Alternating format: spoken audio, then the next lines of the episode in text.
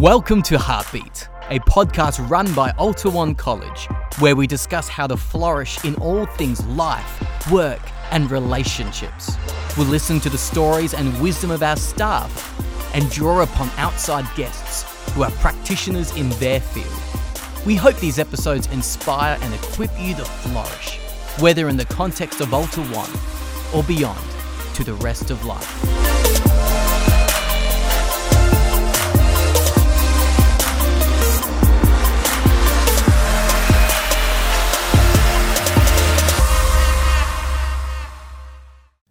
Well, welcome to the Alta One Heartbeat podcast, everybody. And today we got Rick Pekan on the show with us today, and we're going to be talking about fathering, father figures, the whole concept around fathering. So, welcome to the show, Rick. It's good to be here, guys. Great Thanks for to, having me. Great to have you with us, mate. It's been a long time coming, but we are very, very grateful Yes, for your time, mate. indeed. Uh, so, Rick, you are a dad to four biological kids, as well as two long term foster children. And you've also been a father figure to over 70 other children in out of home care, and who you and your wife have welcomed into your home over the past 12 years. And you've also been a mentor to many more as a leader at your local faith community. And whilst fathering is not about the accolades, it is worth mentioning mm. that in 2022 you won the Community Father of the Year award, which is an award for the national charity, the Fathering Project. Unbelievable. That is, yes, let's just pause and say how I- cool I, that I, is. I do need to pause because 70 children, okay? 70. Yeah. 70. Like, I've got a fa- I'm a father of three, but 70 says a lot Yes. Yeah. about you and about your heart and about just who you are. Mm. And so we are genuinely honoured. And Yes. we just want to say a big, massive thank you for just your heart in this space. Um, Yeah. that's incredible. No, it's been. A, I mean, a lot of those kids obviously come and go, and sometimes they're even only there for a weekend. But for a lot of the kids, it's it's the kids without a home, without anyone positive in their life. They've come from uh, broken circumstances, whether it's from family, whether it's from decisions made, many oftentimes beyond their their scope. So they just need often a temporary place. And as you mentioned, a few of them have stayed with us um, long term. So Yeah, wow. um, So that's the immense need of foster care in this community. Uh, there's over 5,000 kids in Western Australia alone in out of home care. So there's 50,000 around Australia. Oh, goodness. It's a huge need in our community. And even people listening here probably know someone who's either needed a temporary home or foster care. And even those 5,000 kids don't include the probably many thousands that are in kinship care, which is like in the care of a grandmother and the care of an auntie Yeah. or an uncle Yeah. or something like Yes. that, which that field would be even more. So there's a lot of there's a lot of need out there, and um, and we know that the need is to have safe families for people to have an opportunity, in, whether it's short term, uh, whether it's even um, you know one particular case was a near teenager who just was taken out of her home and just needed one spot for the weekend before she went to Yeah. a grandmother grand care, and we were able to provide that space That's um, amazing. for her.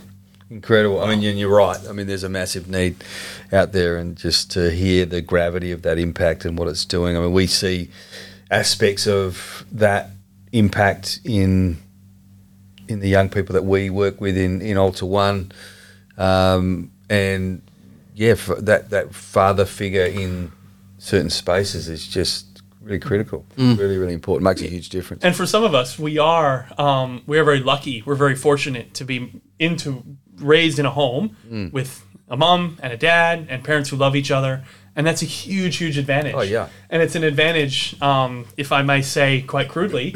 Um, I've, I've said at times it's it's the lucky sperm club. It's it's literally because you were born into a good family that you've got more opportunities than Yeah. those who who haven't and but for many they don't have the same opportunities so many are successful even with a single mom Yeah. or a single Yeah.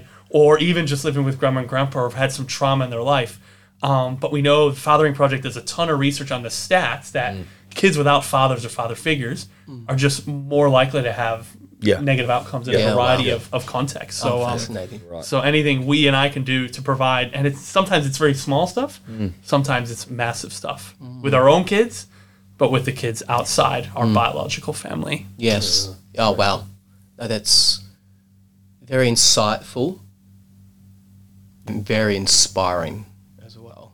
I, I'm curious um, even as you're talking, I was thinking to myself, what are the parts of your life story? I guess, Mm. for lack of a better way of describing describing it, uh, you, parts of your life story that eventually have brought you to this place, both. Yeah.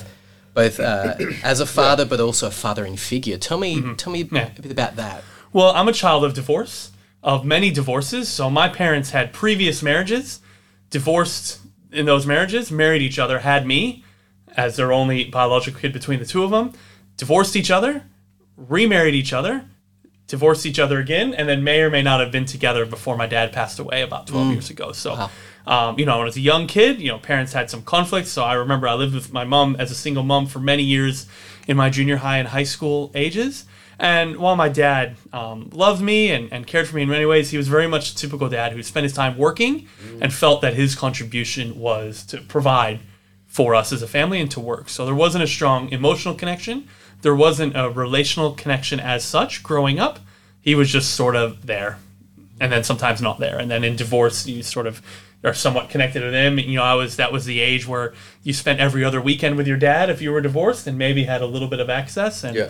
um, but there was no strong bond or connection there, particularly relationally or spiritually in many ways. There were some great things that my dad did for me, and I certainly always knew he was there, um, and he always provided for us. But it wasn't that strong bond or connection. So. Um, so, being a child of divorce, I feel that tension that many of our families are facing.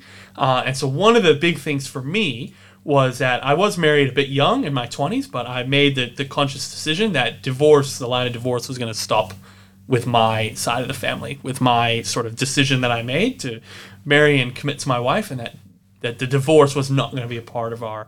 Uh, it's not part of our lingo. It's not part of even jokes that we make about each other. It's just not an option for us as a family. So that's one strategic thing about making me the dad I am is that uh, I am committed to their mother um, fully, without any uh, qualifications or expectations or things that say you know you have to be this in order for me to love you. No, we've um, I've mentioned to people before that sometimes young people or, or even older people sort of try to make the decision how do I um, how do I make the right decision about who I marry?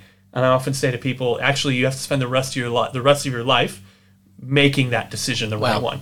You have to work on making the decision that you made the commitment to this woman, to the mother of your kids, and you have to sort of fight for that and everything you can. So that's a little bit about my journey. My wife, Louise, loves kids. Um, she talks often about it was pretty much the third date where she said, you know, we're going to be foster parents. We're going to be we're going to care for foster kids because she loves kids. Uh, she met me in the U.S. as an au pair. She left Perth when she was 18 years old, pretty much the day after her 18th birthday, to go be an au pair, which is like a foreign exchange Yeah. nanny, if you've heard of that. And we met at my home church, and her faith grew at my home church, and my faith was always strong at that home church.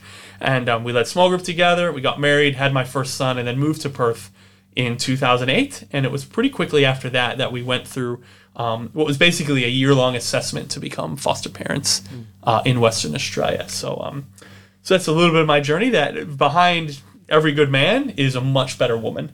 Uh, and so my wife is amazing in what she does and who she is. Uh, she sort of leads the way in terms of the passion for kids.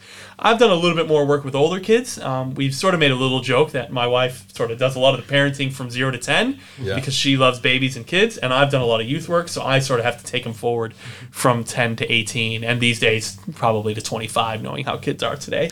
Yes. So yeah, so as as a dad, we're a team, uh, but she's been really the driving force, and I've I've ridden some of her coattails. That's awesome. Um, as a, as a dad for the kids. So Yeah, wow. That's so good, so good. I mean, that just thinking. There's an old quote. I don't know who who wrote it. It says that the greatest thing a father can do for his children is to love is to love their mother. Yeah.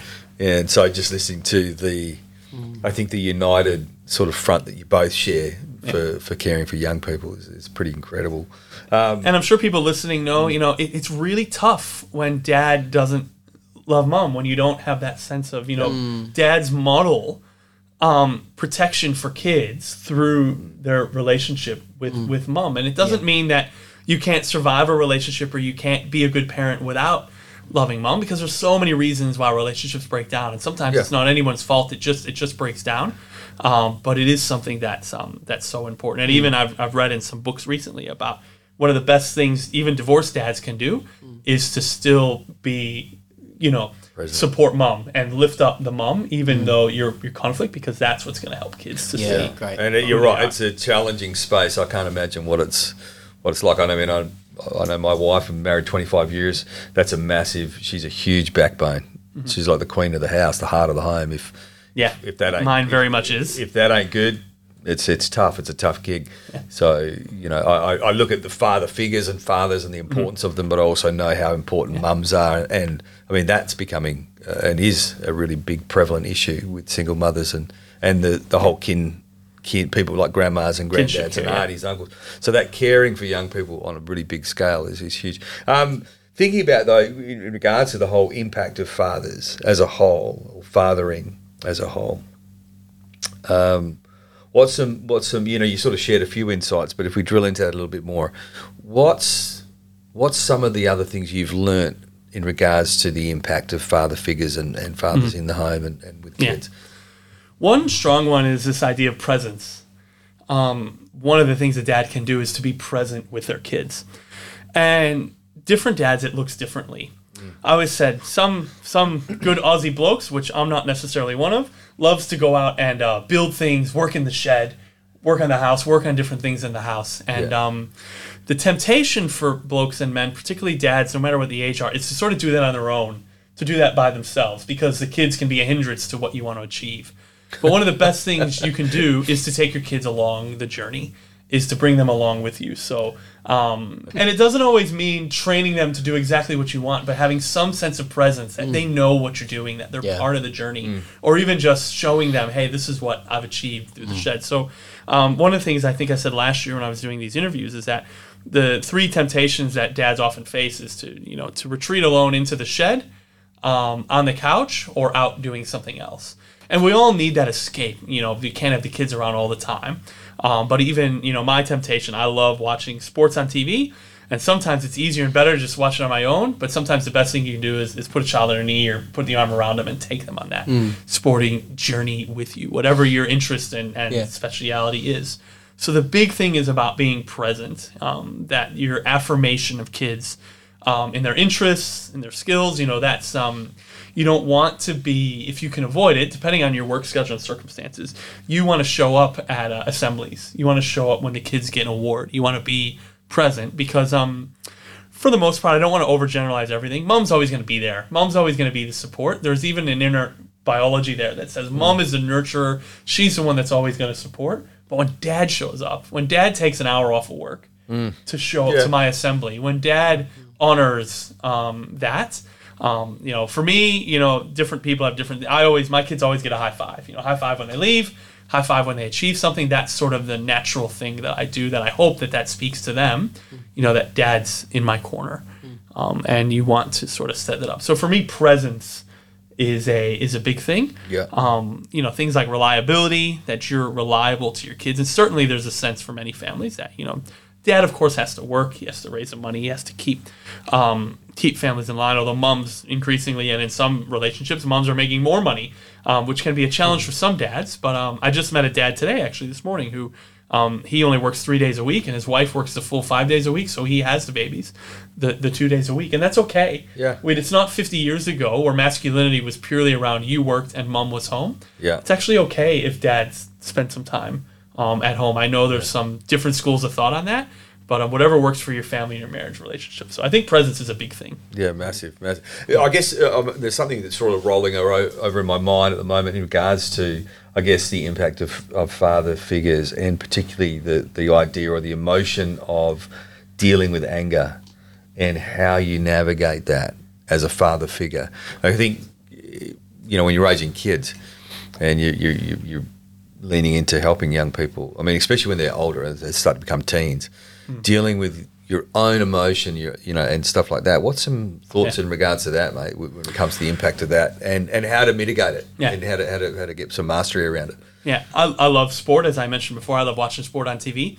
And inevitably, whether you watch footy, whether you watch soccer, whether you watch American football like I love, whether you watch basketball, um, I try to always point out that there's always going to be a moment with these bloke testosterone things. There's going to be a fight. There's going to be a conflict. There's Yeah. going to be a thing. I don't know if you ever watched this in, in sport. It, it's true in many sports.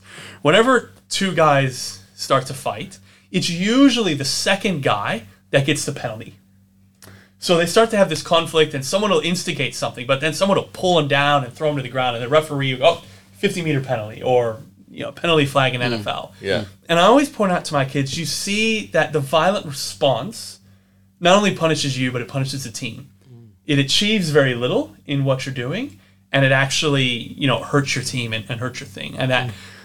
the violent response is one of the biggest issues in our culture and society. Mm. Um, you know, you always see these, you hear the news about these one punch attacks or these brawls and bars Yeah. and stuff like that. And I could say that very often it points to someone else instigating or doing something bad, but then the other person responds in anger. Mm-hmm. And it's one of the big problems of our culture and society. Yeah. So I always point that out to my kids. Yeah. Say, see, something happens to you, if you respond violently, Yeah. it's going to cause mm. conflict in, in your life. So how do you control your anger and your outbursts Yeah. through using that example and analogy? Because mm-hmm. anger is something natural; it flows up into them.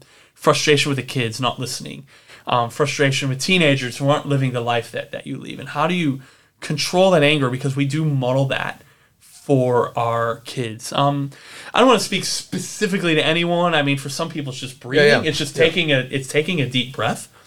In circumstances, it's constantly keeping the fact that there are consequences to responding in anger.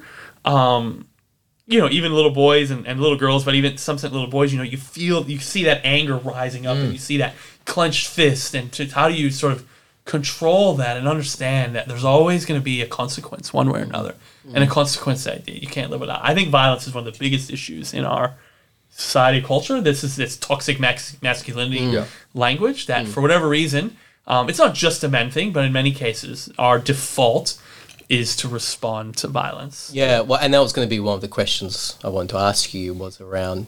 So obviously, there's the that, that version of toxic masculinity as one one problem, but I'm, I'm, I'm wondering if there are any other current challenges as well around um, that are facing fathers and fathering figures in, Yeah.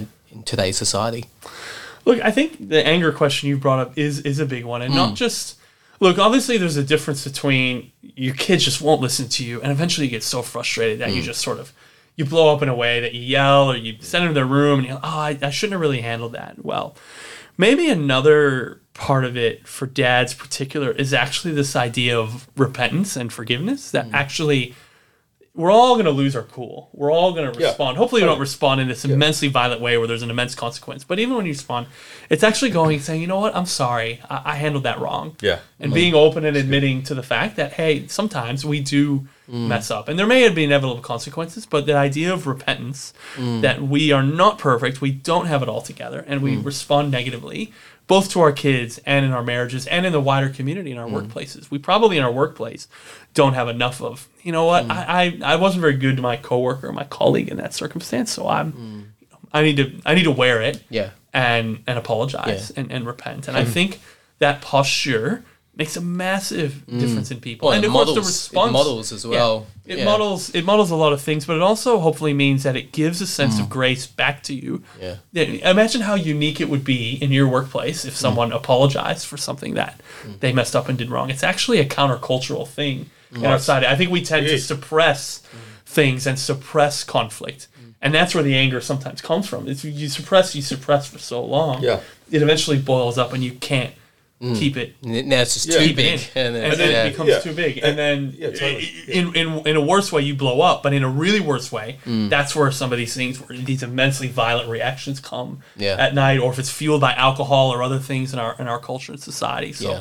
I think anger and the lack of forgiveness and repentance is a big part of Mm. the challenges um, we're facing as as a culture and society, and that's where I think dads can model that, you know, and us as men, or even when I say father figures, um, can model that in terms of the example you set as youth group leaders, as pastors, as teachers. Um, when you're a positive sort of older figure, kids are going to look up to you and they're going to see the little reactions that you have, and they're going to see that Oh. modeled. It's so it's it's it's it's so uh, it's such a big area. I mean, yeah, definitely. I mean, anger for for I mean, as much as everyone gets angry, everyone loses their cool. I think it's definitely a, a battle for men for sure. And and I think also like some of us are inherently probably more tend to the violence or strength than others. And for those who maybe gravitate that way. It's what can you find something else to plug into? Is that doing things like a boxing class? Is that doing things like, you know, cycling or running or especially when you feel like you're in that mode, how can you sometimes it's okay, so you know what? I need to escape. Yeah. And I need to go ride my bike or I need to Yeah. go have a run or I need to go, you know, do something in a controlled Yeah, environment. Yeah, I even sense this with my little kids. You know, my older kids, they play soccer, um, they play, my daughters play netball, these typical sports. But for my younger boys who come from some traumatic backgrounds, we've actually done things like ninja classes. Mm. Yeah, And, yeah, it's great. You know, classes where hopefully they can learn to channel that Yeah. aggressive tendency that they have Yeah. into something positive, into Yeah. something team. You know, even in sports like footy, like you know, we, we I'm, I'm sure many people listening to this follow footy, Australian football to some extent.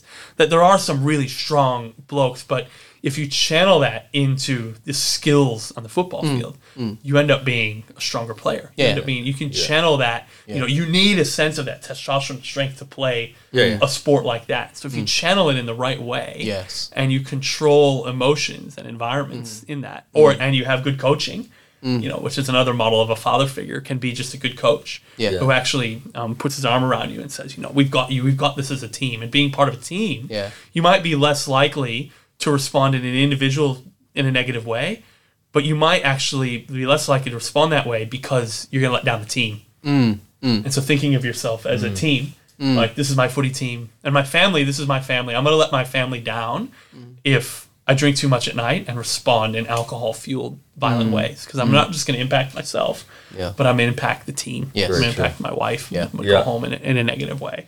And it's controlling that aggression.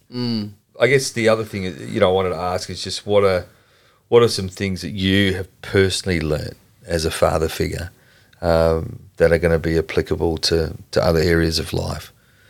You know, just from your perspective, what's some things you you've learnt on a personal level? I think one of the things is the place of hope. That sometimes you look at circumstances and you look at kids, but you look at adults as well and think, gosh, where's the hope in that? They've had this immensely, you know, difficult start. You've got one particular kid whose, you know, mother used drugs and alcohol when she was pregnant, and he's behind the eight ball. He has fetal alcohol syndrome. His cognitive ability is limited. Um, he's one of those kids that has these um, decent gross motor skills. So like the basic things you do, but his fine motor skills are very challenged. So there's some things he can do really well, but like he can't. His throwing of a ball, like he'll never be able to do that properly because his fine motor skills is that. But there's other skills around gross motor skills in his mind that he can control very well. And sometimes you look at that and say, "Gosh, that's so sad. He'll never live to his full potential of what he mm. could have if his mom didn't use and and you know drink while he was in utero." But on the other hand, he shows immense potential, and with the right support around him, mm. he can grow and thrive. Is mm. the boy that you know Yeah. he's he's supposed to be, and so seeing hope in circumstances and never losing the hope that actually That's things can things can change. Sometimes it's a long, hard road, and it's easy for me in front of a microphone to say, "Oh, look, this boy is going to thrive." But then when I go home today and he just can't process what I'm asking him to do, and he screams and yells, and he just it gets that loud thing. It's so hard Yeah. to take deep breaths and, and go through that. And um, as much as I can be admired for taking kids into my home, mm. I immensely admire anybody listening who looks after the vulnerable through teaching and trying to get mm. these kids who might mm. look like, gosh, where's the hope in that? But it's amazing what hope you could find. Um, and the difference that a long term father figure, and maybe that's the other thing too, is if anyone thinks that being a positive male or father figure is going to make immediate impact within a week or two, I think you're fooling yourself. It's the long term impact that, and, and for us, these 70 kids that have been in our home, 99% of them will never know the impact we've made on them. They've mm-hmm. gone to other families, they've mm. gone back to family, they've gone back to country up north. Mm. Most of them will never know. But just occasionally you'll get this little glimpse of, oh, you know, this this this child may not have gone down the path they, they wanted, but I just think there's always little subtle things that you can do mm-hmm. for young people in your home mm-hmm. that you hope that when they grow up, even if they were really young, that they remember. There was one safe family that they had where dad didn't mm. barge into the room or didn't mm. respond mm. in a in a negative or, or violent way. That Yeah. there was that family that loved, and if they're older or they're younger, that you provide that safe space. You know, we all probably remember a coach or a teacher mm. that was particularly good to us, mm. that Yes. made an impact on us. Yeah. And you might not have had a chance to ever tell that teacher as an adult mm. the impact they made on you when you were a young person. So um, I think the place of hope that we try to gravitate onto, that we try to hold on to that, whatever, however hard it is. And it won't be true of all our kids. Some kids aren't going to thrive. Some kids aren't going to ever make the right decision. But you never know later in life what could happen because you were a positive mm. influence. you know, you're thinking about hope, and I'm thinking about how, like, words and how they connect to that. Yeah. And this, like you said, you don't always know what you're doing mm. or the impact that's going to make, but it does make an impact. Yeah. It And- makes a huge impact. And it's sort of undoing this old adage, probably used more when we were kids than today. You know, that sticks and stones may break my bones, but words will never hurt. Your bones actually heal to a stronger place after they break. Yeah. But the words that pierce your heart and soul are Yeah. really hard Yes. to um to overcome. Which partly why I mentioned about repentance and forgiveness before, but partly to remember that our words are really powerful Yes. the words we say to our wives, to our kids. Um, that's some of the worst mistakes we can make. And even I was talking a bit more about the violence, sort of the the the, the physical violence, but the violence that we can do with our words, particularly on our daughters, actually can be really really impactful. That we have to speak words of hope and positivity, and we have to try to not respond Yes. um, negatively um, to the girls in our life because if we set a pattern for the girls because father figures aren't just father figures for boys they're father figures for girls as well. If we speak negatively and begrudgingly to our daughters or the or our the females that we're making an impact on then when they choose a partner later in life they're going to gravitate toward the mm-hmm. ones that treat them badly. Because oh well everyone treats me bad mm. because that's what my dad did or that's what my mm. father figure did. And they're just going to lead to a bad choice later in life for the bloke that looks after them because all they're going to see is the bad words or the bad actions and domestic violence isn't just about physical violence it can be emotional Oh, yeah. verbal and controlling and so if we're that way with our daughters and our kids then um then that's not setting up a good model Yeah.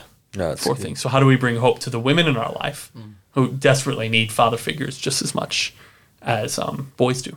Yeah, which which is probably in, in a sense a good segue because obviously whilst we're talking about fathering and some of the, the lessons we can draw from there as it applies to other parts of life, I am curious around even thinking about our staff here at Alta One, uh, and so for the staff here, for those who obviously work with young people, uh, particularly the students, uh, male, female, doesn't matter, the, the students who don't have father figures or don't have fathers present in their lives, um, whether that's literally or perhaps emotionally, um, how can our staff model a sense of safety, a sense of belonging for our our young people, whether or not the staff member is uh, a father figure or, or whether it's someone who's like a bit, bit like a mothering figure or however you want to phrase that. Like I'm curious around what it looks like for us as staff to to kind of model safety, kind of model a sense of belonging. The first thing that came to mind is this idea of overemphasizing their strengths and their good qualities. So every young person, as difficult as they are, has good qualities about them, things that make them talented or a good person or good qualities. And how can you, as a staff, overemphasize the good things that they are because it builds foundations in them. Um, it's a bit like building the um, the Jenga tower in some ways that you're constantly putting blocks in to make sure that it's it's it's it's stable. And so I think that's looking for those good opportunities and uplifting because we talk about words mattering. Mm-hmm.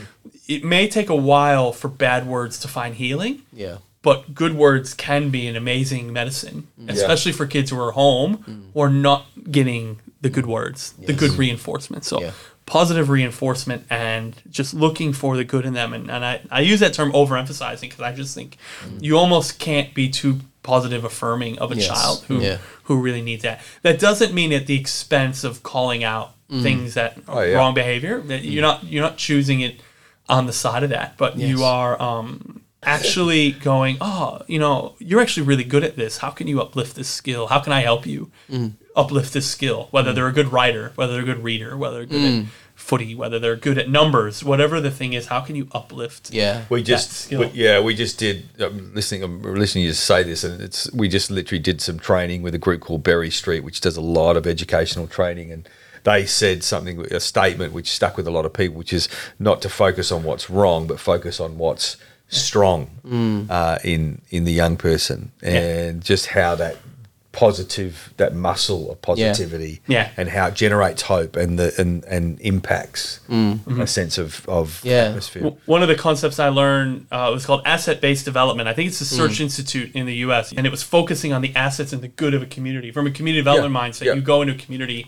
Yeah. uh, let's just say Midland, because that's where I live. Hmm. And some community development concepts would look at the bad things. Oh, the train station's bad, and the grocery store's bad, and there's all this conflict in community development here. But how do you actually look at the assets? Well, it's really cool that, say, the train is 20 minutes away from the city. Hmm. And it's really cool. There's these beautiful buildings and architecture that's been maintained in that community. What are the positives in here? And it's certainly true for young people. Yeah, What are the positives that, that these people and, and uplifting those positives Yeah. um, is something both as particularly as um, the, the father figures or the teachers here at the school, but also in our families. Yeah, I, I really like that. I mean, in, in part of what I'm thinking as well, also in line with some of the recent training we've had as Alta One staff, is this notion of almost twofold ways of offering praise. It's it's praise in terms of their in- inherent worth. As, as Yeah.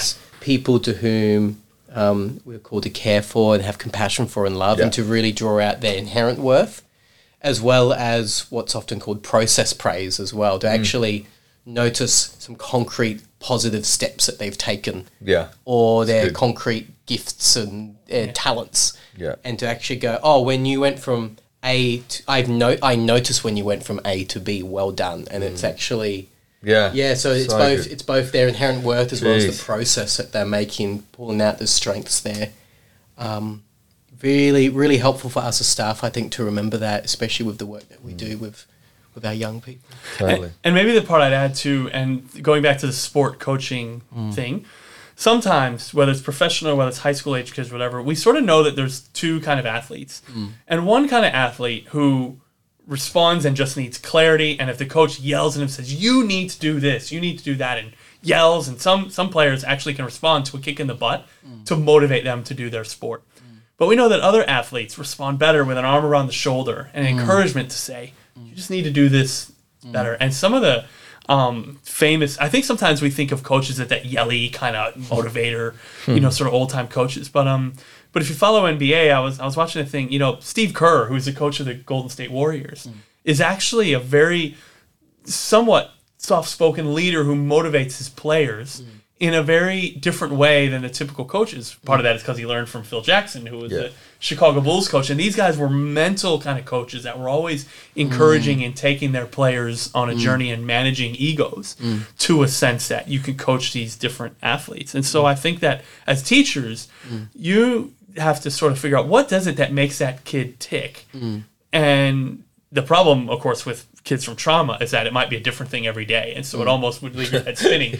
but what are is. the things that they respond positively to? Yeah, it's great. That you can sort of encourage them and mm. uplift them in, mm. and have that concept, not literally but figuratively, the arm around the shoulders. Say, hey, I'm on this journey with you, Uh, and we're going to get to this. We're going to that. achieve this goal in the class. That's so um, good. Yeah. I mean, that's definitely lingo and language that we we adopt is to walk hmm. alongside a young person and help them in their journey to to you know to recovery and to growth and to flourishing. And hmm. so, mate, it's been absolutely awesome to have you on here. I've really loved this conversation. Hmm. Being that Father's Day is literally round the corner. Yeah.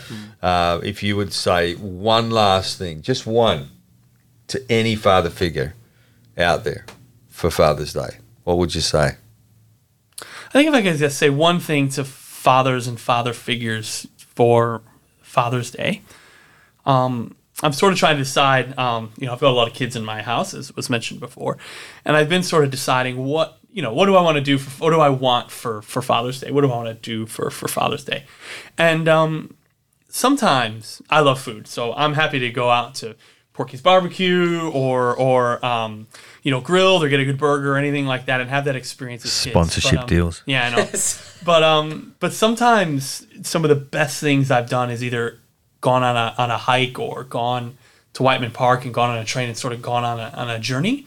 And I use that not in a literal sense, you know, not to flood one of those places through sponsorship, whatever, but but to actually think of what's the journey that I can take my kids on. And it slightly reminds me of when we were in Calgary um, a few years ago. And I know this isn't that one quick nugget thing, but we were walking through one of those really tough walks. And my wife was at the front, sort of setting the pace a little bit. She had some of the younger kids, and then all the kids were lined up, and I was in the back. I remember reflecting the leader doesn't always have to be the person in the front they can be the person in the back, making sure that anyone who needs that last little push from the back can actually be helped. And I think as men, as blokes, as fathers, teachers, whatever, we tend to think, oh, we're the leader, we go forward, but you can actually be the person in the back that makes sure that no one falls behind and that can see the whole context. That can see sort of the stuff on the side, can see the potential pitfalls, and can call it, hold up, hold up. We just have to slow up back here. And you actually can't always do that from the front. Mm. Wow. You can actually do it from the back. Insightful. Yeah. Insightful. Hey, well, that was, like I said, that was a lot longer than one word, but it was a good one. Yeah. And I think that's where we're going to leave it. But hey, thank cool. you, mate, so much. Uh, congratulations on the award, even though it's it's been a year. But keep keep up the great work, and I think we need to get you back. Yeah, and thanks Alta One for what you do. You are a light in this community uh, in ways that you probably don't always appreciate and understand. Um, but I very much admire the work not only that you guys do, but all your teachers and staff do. Um, because ultimately, um, even with all the kids in my care, you know, I might need you someday to hmm. look after one of my kids if they if they struggle, one of my foster kids or one of the foster kids. And I think you you achieve an objective that the traditional mainstream schools can't always achieve, and you're that opportunity for oh, kids. And um, so yeah, I admire what you guys do. Thank you. It's very kind. Thanks, Rick. Been great to have you. Well, we'll leave it there, everybody. I hope you've enjoyed, got something out of today's podcast. Um, rewind it, listen to it again. There are so many good things in there. So we will see you next time on Alta One Heartbeat.